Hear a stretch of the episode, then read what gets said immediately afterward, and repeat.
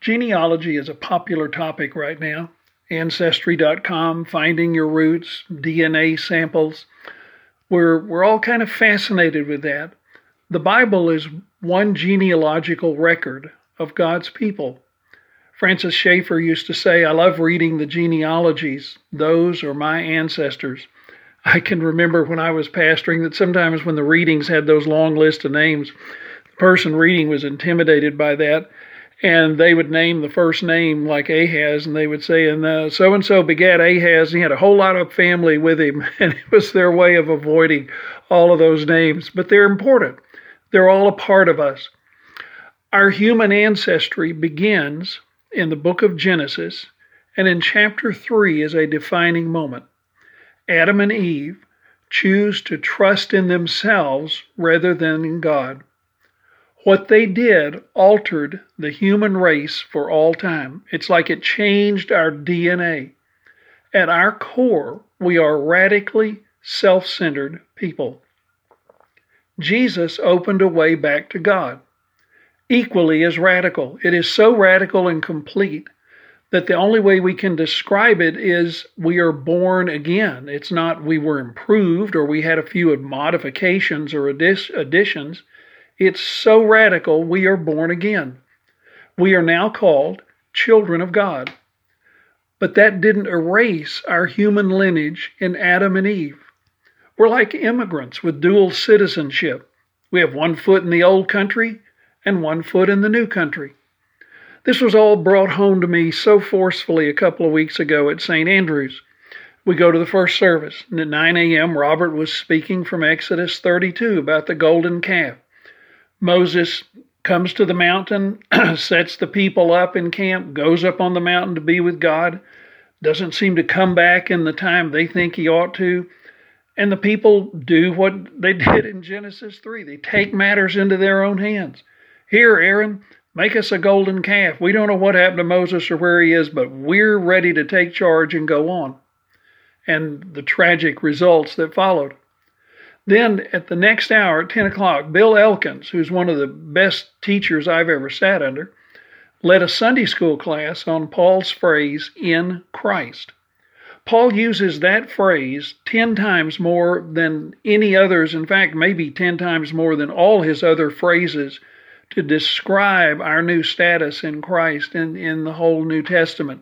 It's his most popular phrase, and we're going through so many of the things to talk about all we have in Christ, not all that we can earn or not all that we're rewarded with, but all that we have. We are truly new creatures in Christ. And I left church just kind of reeling between the two. We are in the world and we are in Christ. We need to keep both of these teachings in mind to keep us on track. But we especially, at certain times of the year, we need to stop and think about, where do we come from? It's easy to forget that. Some of the saddest verses in Scripture start with the phrase, "but they forgot." A critical turning point comes after Israel gets into the Promised Land, and Joshua's there, and he leads them, and then he dies. And in the book of Judges, around the second chapter, it says, "And there arose a generation who knew not Joshua, nor the folks, the leaders who brought them out of Egypt." And they went a whole other way. They just went off the rails. They forgot where they came from.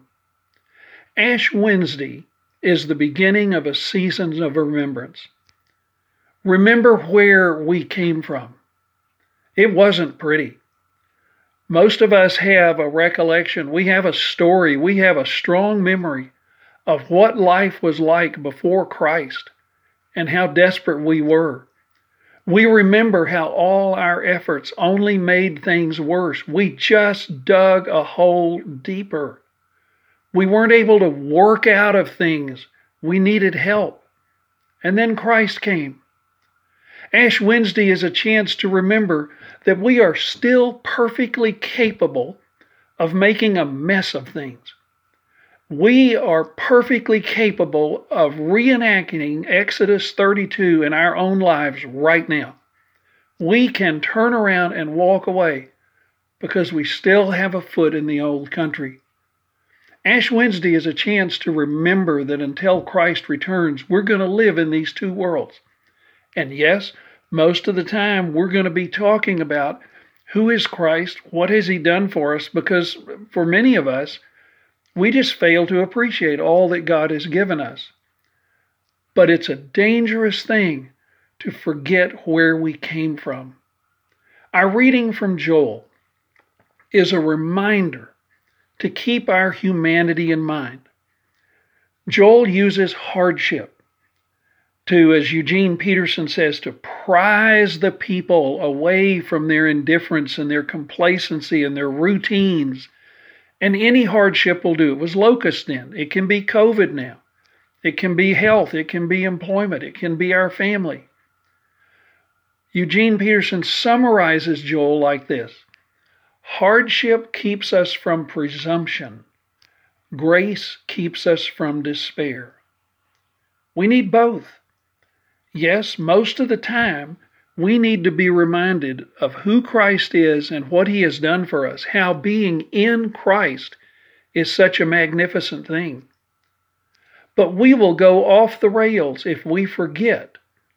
You know, I really needed Christ, and at some point in the church here, I need to stop and say, I was a mess. And I want to remember again what life was like and say, thank you, Jesus, for coming. You know, every Sunday we get to sing the doxology. I'm so grateful for that. It's one of those little points for me, those pivot points where when I sing that in a service, no matter what else has been said or done, it's a chance to stop and say, you know, praise God, from whom all blessings flow. Praise him, all creatures, here and below. But I don't want to forget Ash Wednesday. We don't need Ash Wednesday every week. We don't need to line up every week and have somebody tell us, remember that you were a sinner. But you know, I'm so grateful that every year, somebody looks me in the eye and they take ashes and they smear those things and a little cross on my forehead. And they say to me, remember that you're dust, and to dust you shall return. I need that. Because if I don't hear that, it wouldn't take very much for me to think that God loves me because I deserve it. Thank you, Ash Wednesday and the season of Lent, for giving me and each of us a chance to remember. I want to close with Luther's prayer, his closing prayer at the end of his commentary on the book of Joel. O eternal Father of our Lord and Liberator Jesus Christ, we know what is the lot of thy church in this life and the manifold troubles she must endure from Satan and the world. Therefore we pray thee for the sake of this thine only begotten Son, that thou wouldst above all strengthen our minds by the Holy Spirit, so that we shall not succumb in so many dangers.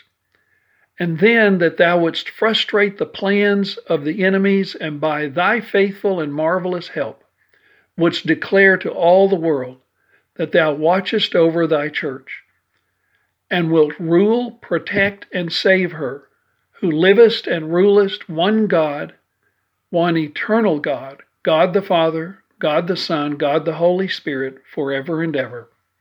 Amen.